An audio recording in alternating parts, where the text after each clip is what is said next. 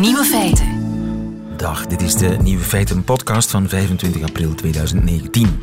In het nieuws vandaag dat in de gemiddelde baard meer kwalijke bacteriën zitten dan in de gemiddelde vacht van een hond.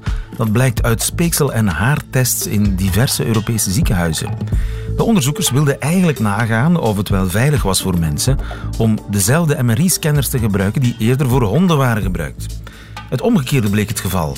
De mensen waren de viezerikken. Niet alleen bevatten de baarden van alle mannen aanzienlijk meer potentieel ziekteverwekkende microben dan de vacht van de honden.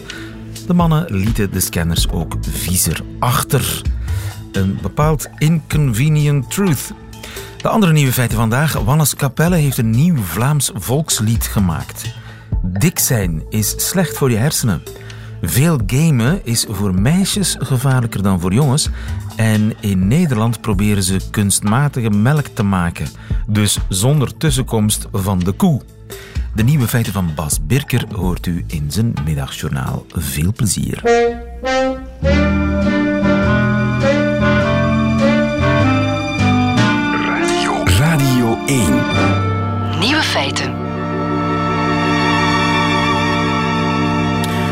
Vlaamse Leeuw die krijgt een update van Wannes Capelle. Dag Wannes. Dag lieve. Wannes, ik ken jou als eh, frontman van het Zesde Metaal. Maar voortaan ga jij de geschiedenisboeken in als schrijver van het nieuwe Vlaamse volkslied. Hoe is dat zo kunnen komen? Het is op vraag van eh, de grote post in Oostende. Een cultuurcentrum? was, eh, ja, cultuurcentrum. En uh, Lief Lavijn eh, van de grote post had eh, het idee om ja, die, Die vond het nodig. leeuw te updaten. Die vond het ja, nodig. die vond het nodig. Ja, die, die had, haar zoontje had een, een tattoo eh, gezet op zijn, op zijn arm. Zo'n uh, tattoo. Een tattoo van, een Vlaamse leeuw, ja. Ja, en toen ze, toen ze hem uh, naar een verjaardagsfeestje moest brengen, dacht ze toch, betrapte zich, zichzelf erop dat ze toch liever had dat hij die tattoo afdeed.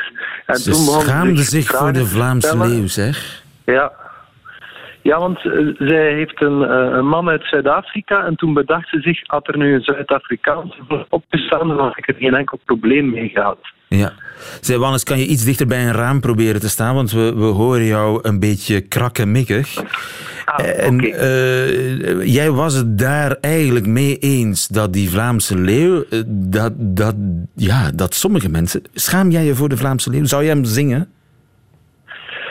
Um, ik vind het uh, moeilijk om hem uh, te zingen, omdat het zo'n zo'n uh, strijdlied is. Het is echt, het is eigenlijk de, de identiteit halen uit een soort gemeenschappelijke vijand. En dat vind ik zo negatief. Dus jij was het wel met de grote post in Oostende eens dat er wel eens een nieuw Vlaams volkslied zou kunnen komen, mogen komen? Ja, om het nu, de ambitie uh, om het echt tot uh, het nieuwe Vlaamse volkslied uh, te laten worden, dat is misschien wat, wat, wat veel, maar enfin, het is toch een poging om er een, een hedendaags, hedendaags volkslied van te maken. Hedendaags volkslied. Mark Reineboog, goedemiddag. Goedemiddag. Mark, jij zit uh, met gespitste oren te luisteren. Die ja. Vlaamse leeuw, ik hoor daar schaamte over bestaan. En toch ook dat het een strijdlied is over een gemeenschappelijke vijand.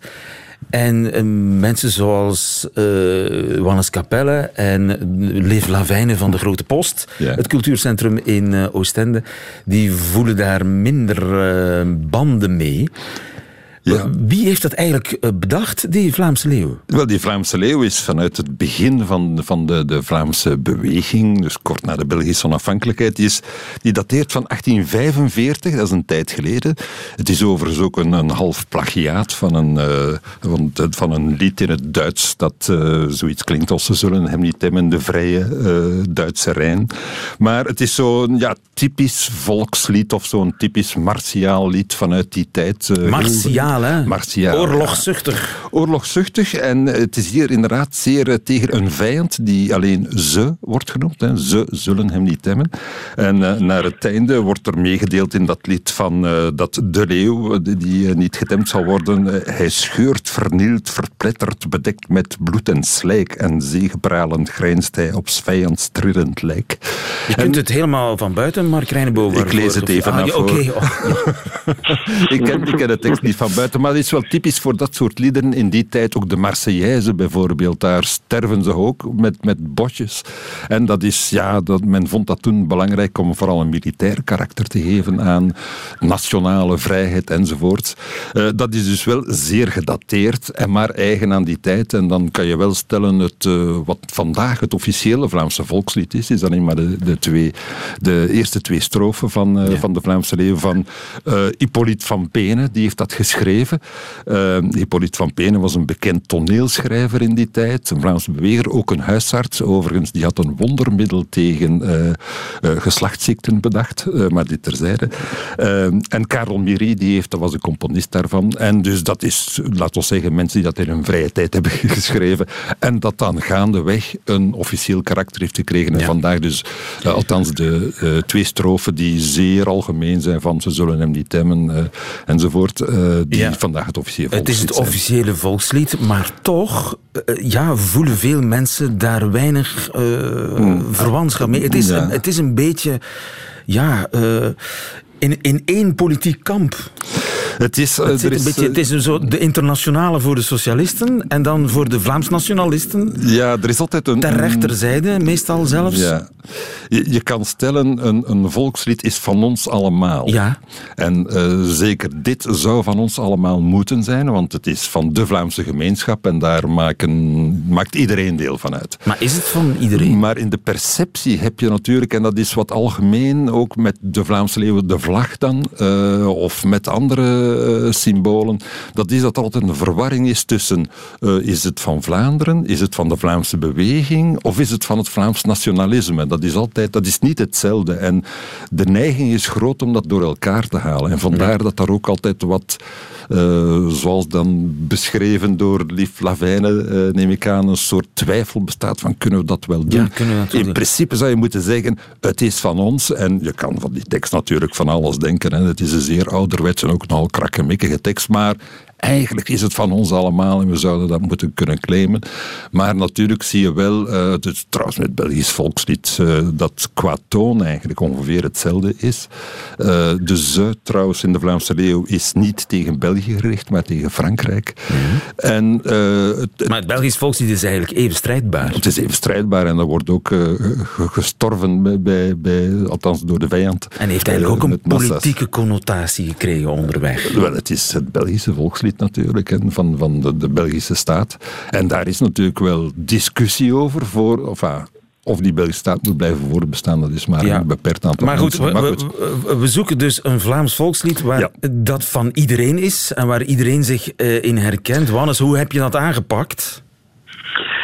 Um, ik, ja, ik heb een beetje ge, gepraat met mensen die, die van buitenaf naar Vlaanderen kijken en die hier, uh, hier gekomen zijn. En, van hoe zien jullie eigenlijk, of, of waar, waarop zouden wij eigenlijk trots mogen zijn? En eigenlijk kwam de, de gouden steek kwam van mijn vrouw, die IJslandse is en hier al 16 jaar woont. Uh, de IJslanders hebben een heel groot nationaal gevoel. Maar daar is dat, zij, zij kijkt ook naar, naar ons Vlamingen van waarom zijn jullie daar eigenlijk uh, waarom zijn jullie daar niet trots uh, op? En uh, ja, zij, zij zei van eigenlijk moeten we gewoon kijken van andere landen zijn misschien, hebben misschien spectaculairder natuur of, of zijn misschien belangrijker politiek gezien op wereldniveau of zo. Maar Vlaanderen is wel thuis waar dat u, uw doden begraven liggen en waar je waar je, uw kinderen opgroeien. Uh, ja, uw eerste uitstapjes die je doet. Uh, nestwarmte, daar heb je het uh, op gegooid, op nestwarmte. Goh, ja, op het, op het, het, ja, het thuis zijn. Hè. je kunt eender waar reizen in de wereld, maar toch als je terug thuis komt, dat, dat is toch iets. Uh, dat, dat vervang je niet zomaar. Heeft het trouwens een titel, jouw nieuwe Vlaamse volkslied? Vlaanderen is thuis. Vlaanderen is thuis. Ja. Um, Mark Reinebo, ben je er klaar voor? Voor alle duidelijkheid, we gaan nog eens even de, het, het officiële Vlaamse volkslied. Voor mensen die dat niet zouden kennen.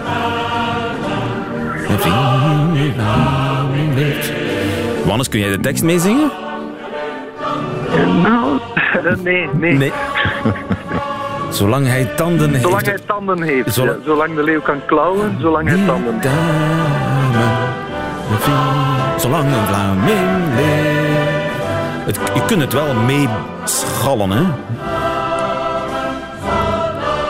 Hij tanden heeft. Goed, dit is de Vlaamse leeuw zoals we hem kennen. En dit is het nieuwe Vlaamse volkslied Vlaanderen is thuis door Wannes. De autobahn in Duitsland zijn langer dan in Vlaanderen. De bergtoppen in Frankrijk zoveel hoger dan in Vlaanderen. Maar in heuvels en wegels, Cassine en Macadam, waar dat onze helden koersen met de vele over Vlam. In het zuiden is de zee veel keren blauwer dan in Vlaanderen. En de fjorden van de noorden zien niet gauwer van het Vlaanderen.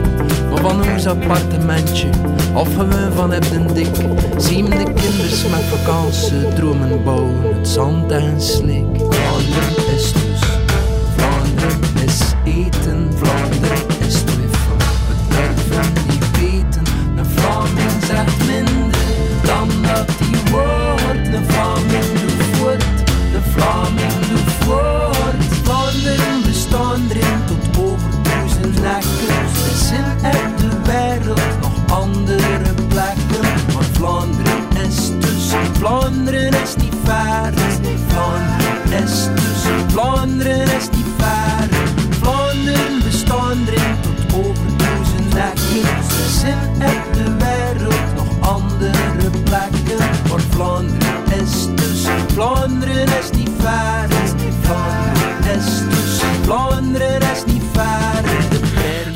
is thuis, Vlaanderen eh, is niet ver. Een fragmentje van eh, het nieuwe Vlaamse volkslied door Wannes Capelle Mark Reinebo. Wat vind je ervan? Wel, ik vind het verschil groot met het andere officieuze alternatieve volkslied uh, Vlaanderen boven van uh, Raymond van het Groenewoud. Uh, dat een semi-officieel karakter heeft gekregen in 2002 toen bij de 700ste herdenking van de Gulden Sporenslag, die belangrijk is in onze mythologie.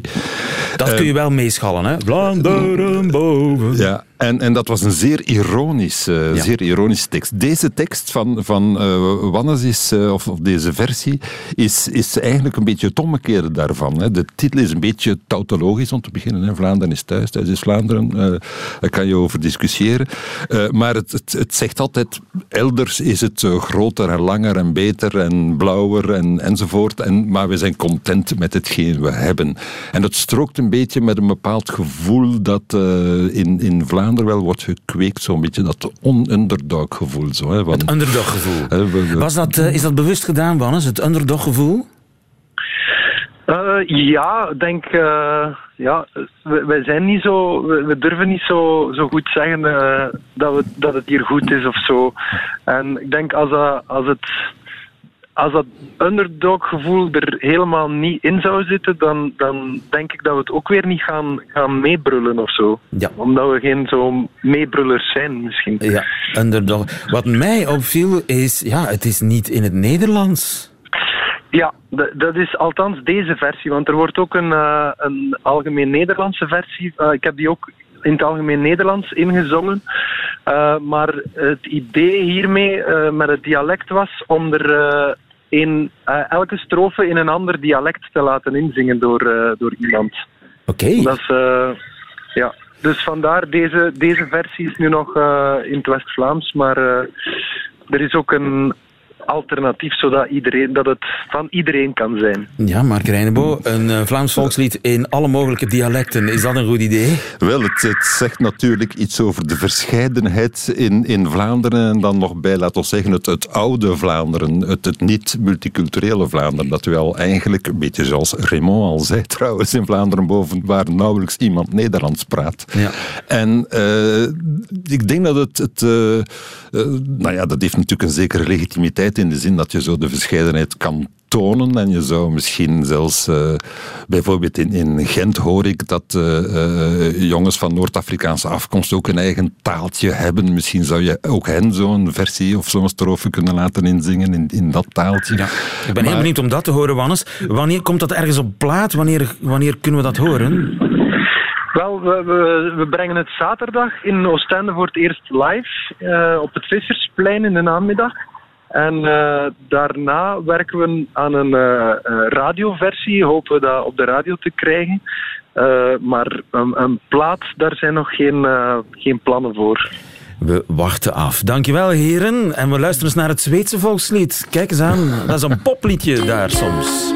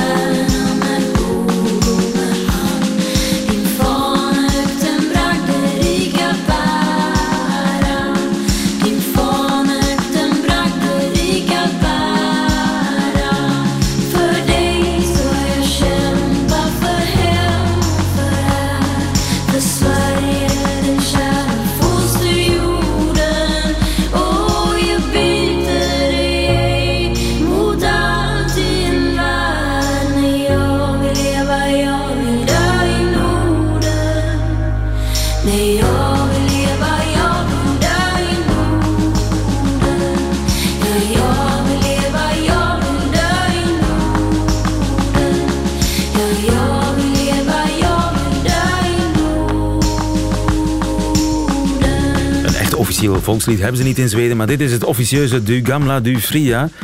Ik wil leven, ik wil sterven in het noorden. Het is daar zodanig populair dat zelfs popsterren zoals Ida Redik daar hun eh, versie van willen maken. Nieuwe feiten. Maken videogames kinderen eenzaam? Wel, uit onderzoek blijkt het volgende. Jongens niet, meisjes wel. Ik vat het even kort samen. Pedro de Bruikere, goedemiddag. Goedemiddag. Dat was te kort. Ja, natuurlijk tuurlijk te kort. Maar uh, jij bent onze huispedagoog, by the way. En uh, je bent van de Artevelde Hogeschool in Gent. Dat is dan ook gezegd. In Noorwegen hebben ze zes jaar lang meer dan 800 kinderen gevolgd. Van hun zesde tot hun twaalfde. Hun ja, lagere schooltijd, zeg maar. Dat is lang, hè? Ja, dat klopt. 873 kinderen gevolgd. En om de twee jaar hebben ze ze bevraagd. In het begin bevroegen ze de ouders. Op het einde van de rit moesten ook de kinderen zelf vragen in, vragenlijsten invullen. Ze hebben ook de leerkrachten bevraagd om een zo goed mogelijk beeld te hebben over hoeveel games spelen ze, maar ook hoe gaan ze met elkaar om? Uh, hoe praten ze met elkaar? Hoe zijn de vriendschappen? Om op die manier een beeld te kunnen hebben van hoe evolueren de gamers hoe evolueert het spel dat je speelt online? En hoe evolueren de sociale vaardigheden, maar ook de sociale contacten. Ja, dus ze hebben eigenlijk gekeken naar de invloed van gamen op de sociale vaardigheden. Of ze makkelijk... En omgekeerd. Eh, ah, want het kan, ook, het kan ook in de andere richtingen werken natuurlijk. Ja, bijvoorbeeld kinderen die minder sociaal vaardig zijn. Het kan zijn dat die zeggen van, weet je wat, uh, als ik toch niet zoveel met mijn vriendjes bezig kan zijn, omdat ik weinig vrienden heb, misschien kan ik online gaan gamen. Dus ze hebben die, ze hebben die twee richtingen bekeken. Ja. En, eerst het belangrijke nieuws, zoals je al zei, uh, voor jongens is er gewoon geen correlatie, geen effect, geen verschil. Dus of ze nu gamen of niet, het, uh, dat zegt niks over hun sociale vaardigheden. Of ze makkelijk vriendjes maken, of ze weerbaar zijn, of ze, of ze respect hebben voor mekaars grenzen, pestgedrag, omgaan met kritiek. Dat maakt allemaal geen verschil. Gamen of niet gamen, hetzelfde. Bij meisjes is het een ander verhaal. Ja, uh, trouwens geen verschil, nog positief of negatief. Uh, als we kijken bij meisjes, meisjes die rond hun tiende meer gamen, daarvan zien de onderzoekers dat die rond hun twaalfde, dat die qua sociale vaardigheden echt wel achterlopen ten opzichte van de rest. Aha. Daar zou je kunnen van zeggen van, oh wacht even, misschien heeft gamen uh, een negatief effect op meisjes, maar het is een stukje complexer. Want het kan ook Want, omgekeerd zijn. Juist. En dus zijn Eenzame meisjes slaan maar aan het gamen. Of, wat dat ook bijvoorbeeld kan zijn, en dat is een mogelijke verklaring waar ik denk dat er wel iets kan inzitten volgens de onderzoekers, is dat bij jongens is het vrij normaal dat er gegamed wordt. We weten ook dat jongens meer gamen dan meisjes. En we zien dat bij meisjes er relatief minder gegamed wordt, maar dat de meisjes, ja, we weten uit ander onderzoek, dat daar de norm veel sterker opgelegd wordt door de vriendenkring of beter vriendinnenkring. En dus meisjes die dan gamen, die door te gamen worden ze al een stukje buitenbeentje uit de groep. En dat kan dus ook een, een, een mogelijk gevolg zijn of een mogelijke verklaring zijn. Ja, ja, ja. Vriendinnen die zijn het meestal over van alles eens. Welke kleren je draagt, welke muziek je leuk vindt. En als, als gamend meisje plaats je jezelf eigenlijk al buiten de groep. Dat zou een mogelijke verklaring zijn. De andere verklaring die we daarnet in feite al een stukje suggereerden, was dat uh, meisjes die minder goed in de groep liggen, dat die misschien wat meer gaan gamen. En het kan natuurlijk ook nog altijd zijn dat games zelf eh, de meisjes wat minder sociaal maken. Aan de andere kant, en dat is een opmerking die vandaag in de Volkskrant naar aanleiding van dit onderzoek staat van Patty Valkenburg, die daar zelf ook veel onderzoek over doet, is heel veel ouders en volwassenen hebben een verkeerd beeld van games. De meeste games zijn vandaag ook in feite sociaal. Als je kijkt, kinderen die op Fortnite bezig zijn of op andere spellen, daar zit er meestal een chatfunctie in. En er zijn ook onderlinge contacten. En dus wordt daar ook sociale vaardigheid ook een stuk geoefend. Dus het hangt eigenlijk ook af van het soort game. Ja. Het zou natuurlijk kunnen dat u met allemaal vriendinnen samen gamet. Dat dat perfect mogelijk is, dat dat ook een positief effect zou hebben. Wat zien we hier in dit onderzoek? En dat is een beperking. Ze hebben heel veel gekeken. Het is een, een, zeer mooi onderzoek waar ze heel veel moeite in gestoken hebben. Maar een van de zaken die ze niet bekeken hebben, is net dat. Welke games er gespeeld werden. Maar moet ik nu mijn tienjarige dochter, die ik vooral duidelijkheid niet heb, moet ik haar, haar gameconsole nu afpakken? Nee, ik denk niet dat de onderzoekers daar ook maar enige aanleiding voor zien. Ik denk dat het wel belangrijk is. Het is eerst en vooral een geruststelling. Een tweede is. Ja, je moet je bedoelt dat het bij jongens nauwelijks effect heeft. Dat is het geruststellende. Ja, dat is de geruststellende. We zien ook bij de meisjes, er is effect, maar ik zou het ook niet dramatiseren. Maar wat heel belangrijk is, en dat blijft in alle onderzoek terug naar boven komen, kijk naar uw kind. Kijk naar hoe gaat het met die sociale vaardigheden. En stel je voor dat uw dochter of uw zoon veel gamet, maar ze hebben goede punten op school, ze hebben uh, een fantastisch uh, vriendelijk, vriendschappenleven, ze hebben uh, genoeg beweging, ja, dan is er niks aan de hand. Dankjewel, Pedro de Bruikere. Goedemiddag. Goedemiddag. Ik ga even PlayStation opzetten. Nieuwe feiten. Kun je melk maken zonder koe? Casper Hettinga, goedemiddag. Goedemiddag. Je bent zuivelkundige aan de Wageningen Universiteit in uh, Nederland. Tja, veel mensen zijn op zoek naar een milieubewust alternatief voor vlees. En die kunnen natuurlijk niet zonder zorgen aan kaas beginnen, want ja, ook kaas komt van de koe. En de koe stoot broeikasgassen uit. Jazeker. En ja, wie melk wil, die uh, moet melken. Voorlopig toch, want jij wil die koe eigenlijk omzeilen, hè? Ja, dat is een van de onderzoeksrichtingen binnen onze groep, is om te kijken van kunnen we melk-eiwit maken zonder dat we daar een uh, koe voor nodig hebben. Melk-eiwit. En zou je dat kunnen maken zonder ja, het hele biochemische proces wat koeien doen? Via herkauwen en wat is het? De lopmaag. En, en er zijn vier magen, geloof ik, hè, in een koe. Dat is een heel ingewikkeld proces. Heb je dat nodig om dat melk-eiwit te maken? Nee, waar wij naar kijken is uh, of het mogelijk is om met uh, aangepaste gistcellen uh, melkeiwit te maken. Waarbij je niet meer zeg maar, dat hele proces van die koe nodig hebt. Want juist in die magen van de koe, waarin het voer verteerd wordt, daar worden die broeikasgassen gemaakt. En juist door dat stuk van het proces over te slaan, zou je zonder die broeikasgassen ook ja, het melkeiwit kunnen maken. En welke grondstoffen heb je dan nodig? Nou, kijk, die gistcellen die hebben natuurlijk ook uh, voeding nodig. Dus die hebben suikers nodig. Die moeten ergens een stikstof vandaan krijgen. Dus uh, zeg maar, je hebt ook daar nog steeds grondstoffen voor nodig. Maar dat zijn uh, veel simpelere voedingsstoffen waar een gistcel op groeit dan zeg maar, het hele proces van de vertering van de koe. Ja, dus wat suikers, wat mineralen, daar wat gist bij. En dan komt er uiteindelijk, uh, hoe heet dat, caseïne geloof ik, hè? melkeiwit? Ja, caseïne is het belangrijkste melkeiwit. Je hebt in melk is het eiwit voor ongeveer 80% caseïne. En dat is ook de basis waar je kaas vervolgens van kan maken. En daarnaast zit er ook nog wat wei-eiwit in melk. Uh, dat je nou ja, deels gewoon in de normale melkproducten hebt zitten, maar wat ook gebruikt wordt om een heleboel ja, sportvoeding, kindervoeding en dergelijke van te maken. En die caseïne, of die, die samenstelling van allerlei melkeiwitten, dat is voldoende om dan vervolgens melk en kaas te maken?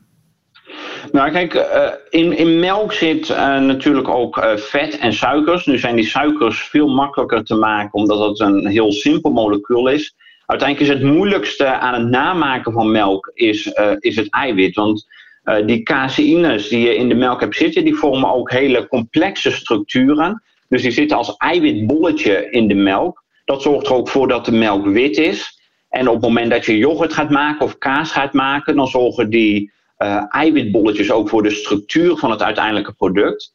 Dus het maken van de caseïne en daar vervolgens ook die eiwitstructuren van maken, uh, dat is eigenlijk het moeilijkste deel van het maken van melk zonder een koe. En wanneer staat die melk eh, bij de buurtsupermarkt, denk je? Nou, dan zijn we denk ik toch wel minstens tien jaar verder. We zitten nog heel vroeg in dit proces. Uh, we moeten eerst zorgen dat we alle losse stappen kunnen doen. En uh, daarna moeten we ook kijken naar de opschaling daarvan. Dat is nog een heel apart proces. We proberen het nu eerst op kleine schaal te doen. om te zien of het überhaupt kan. Maar het... dus dat, dat is niet iets wat binnen nu en een paar jaar uh, zeg maar op de markt zal zijn. Maar het komt eraan. Je zal melk kunnen kopen ooit. Is het uh, 10 jaar, is het 12 jaar, 15 jaar in de toekomst? Ik, Synthetische ik, ik melk, dat komt eraan. Ik, denk dat dat uiteindelijk wel zal gebeuren. Hoe lang dat gaat duren, dat is natuurlijk de vraag. Maar uh, zeg maar, alle losse stappen zijn al wel eens aangetoond, maar waar we nu van naar kijken is van kunnen we die verschillende stappen aan elkaar koppelen en kunnen we daarmee zo dicht mogelijk in de buurt komen van uh, nou ja, iets wat zoveel mogelijk op melk lijkt. En zal het ook naar melk smaken? Ja, dat, dat, dat is de vraag. Uh, zeg maar, in, in melk zitten ook een heleboel andere stoffen nog uh, naast zeg maar gewoon simpel het eiwit, vet en suiker. er zitten allerlei afbraakproducten van die eiwitten. Er zitten allerlei stoffen die ook weer uit de, uit de koe komen, die bijdragen aan de smaak. Dus nou ja, in hoeverre we daar in de buurt gaan komen, dat durf ik nu nog niet te zeggen. Maar je hebt nog niks gemaakt dat te proeven valt? Nee, zover zijn we er niet. Eh. Casper uh. Hettinga, nog veel werk. Mag ik je heel veel succes bij wensen. Dankjewel, goedemiddag. ook bedankt en ook een goede middag. Nieuwe feiten. Dik zijn doet je hersenen krimpen. Ilona Dekkers, goedemiddag. Ja, goedemiddag. Uh, Ilona, jij bent radioloog aan de Universiteit van Leiden. En jij hebt hersenscans onderzocht van 12.000 Britten. Waar heb je naar gekeken? Ja, dat klopt. We waren geïnteresseerd uh, in de invloed van obesitas uh, op de hersenen. Er is veel bekend over obesitas. Ruim een kwart van de bevolking hier in West-Europa heeft te maken met overgewicht of obesitas. En we weten natuurlijk dat het negatieve invloed heeft op gezondheid wat betreft hart- en vaatziekten, risico op type 2 diabetes en op kanker. Maar er is eigenlijk weinig nog bekend over obesitas en invloed op ja, de gezondheid van de hersenen. En kon jij verschillen zien tussen de hersenen van slanke mensen en van mensen met obesitas?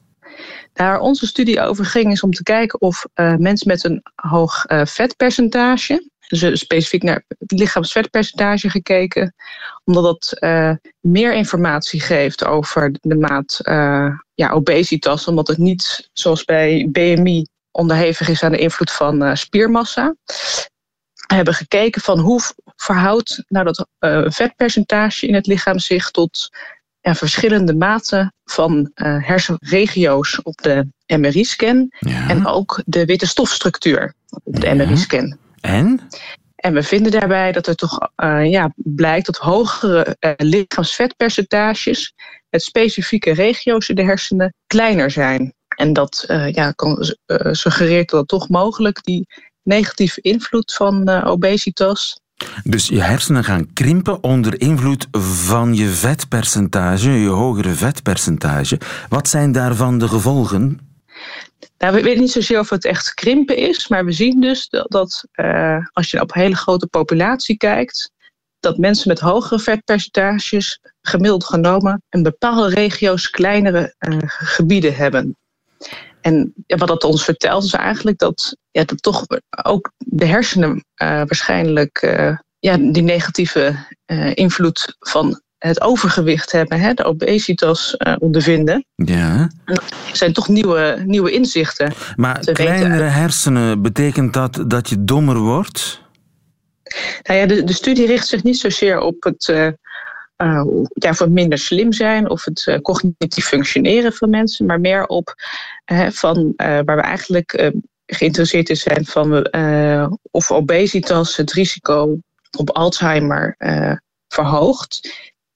En daarbij verwachten we dus dat het hebben van een hoog vetpercentage in het lichaam zich verhoudt tot kleinere regio's in de hersenen. En dat is wat we gevonden hebben. Dus niet zozeer echt over het over de functie van de hersenen. Ja, de maar cognitieve meer... functies van de hersenen, daar valt nu weinig over te zeggen. Het is niet omdat je Ja, hersenen kleiner precies. zijn dat je dommer bent geworden. Maar er is wel eerder al een link eh, gevonden tussen overgewicht en Alzheimer. En dus jouw onderzoek bevestigt die link. Ja, die ondersteunt die. Ja, inderdaad. Ook wat betreft de witte stofmicrostructuur. Daar zien we ook dat daar uh, ja, het lichaamsvetpercentage ook invloed op heeft. Ja, dus, dus zeker uh, die beide componenten van volume en de witte stofstructuur. Dus reden te meer om uh, iets aan overgewicht te doen, hè? want het uh, weer een nadelig gevolg eigenlijk bijgevonden. Ja, dus uh, iets wat misschien in het verleden altijd wat onderbelicht is geweest, maar toch ook ja, heel belangrijk ook om voor de, de gezondheid van de hersenen, dat dat ook een belangrijke rol speelt. En toch extra aandacht nog voor het ja, zoveel mogelijk behouden van een normaal lichaamsgewicht. Ilona Dekkers, dankjewel. Goedemiddag. Oké, okay, bedankt. Nieuwe feiten. Middagjournaal. Liefste landgenoten. Zes keer bezocht ik in de afgelopen maand een brasserie, of zoals ze in mijn geboorteland zeggen, eetcafé. In Nederland is dat namelijk een eetgelegenheid waar je ook kunt drinken. In Vlaanderen noemen we het naar het Franse woord voor brouwerij. Prioriteiten. Van de zes eetgelegenheden serveerden er maar liefst vier hun hoofdgerecht met een puntzak frietjes in een standaard. En ik heb geen idee wie daarmee is begonnen, maar wel dat die persoon lijfstraffen van de verminkende soort verdient. Zo is het net of je in het frituur bent, moet de gedachte zijn geweest. Maar ik ben niet in het frituur en dat is een bewuste keuze. Ik steek ook niet de banden van mijn BMW lek om net te doen of ik in een Dacia zit. Het zou natuurlijk kunnen dat ze de frietjes in een puntzak serveren, omdat de chef bang is dat we ze anders niet herkennen. Ober, dit bakje salade is warm. Het lijkt verdorie wel gefrituurd. En wat is in hemelsnaam dat potje met die zure, dikke, gele dressing? Frietjes, zegt u. Doe die dan gewoon in de puntzak. Al dat chique gedoe, dit is een brasserie, geen restaurant. En dan de metalen standaard waar de puntzak in wordt neergeplant. Voor wie is dat precies bedoeld? Mensen met maar één arm? Het concept van een puntzak is dat je hem kan dragen met één hand en eruit kan eten met de andere. Indien de frieten niet al wandelend genuttigd worden, legt iedereen de puntzak plat op tafel. Behalve de hippe brasserie, op zich al een contradictie in terminus, die beslist dat papieren zakken recht zullen staan. Anders is het net of je thuis frietjes van frituur eet. En dan zijn er nog uitbaters die zo geloven in hun unieke frietoplossing dat ze hebben geïnvesteerd in keramiek en geen papieren zakken serveren, maar een porseleinen bak in de vorm van een papieren zak. Dat klinkt milieuvriendelijk, maar is oplichting. De zak is zo gewoon 50 keer zo dik en dus past er twee keer minder friet in. Ik snap best dat de puntzak in standaard een leuke trend was in 2008. Maar het fijne aan een trend is dat hij weer overwaait. Toen ik gisteren las over de nieuwe trend op Instagram, bekroop mij dezelfde gedachte. Een ijssalon in Kortrijk verkoopt nu namelijk voor 15 euro soft ijsjes met een laagje bladgoud. Voegt niets toe qua smaak, ziet er wel leuk uit op de foto. Zo kun jij je helemaal het mannetje voelen. Althans, tot je de dag erna op het toilet zit en na een pijnlijke bevalling klonk hoort. Dan heb ik toch liever een puntzak.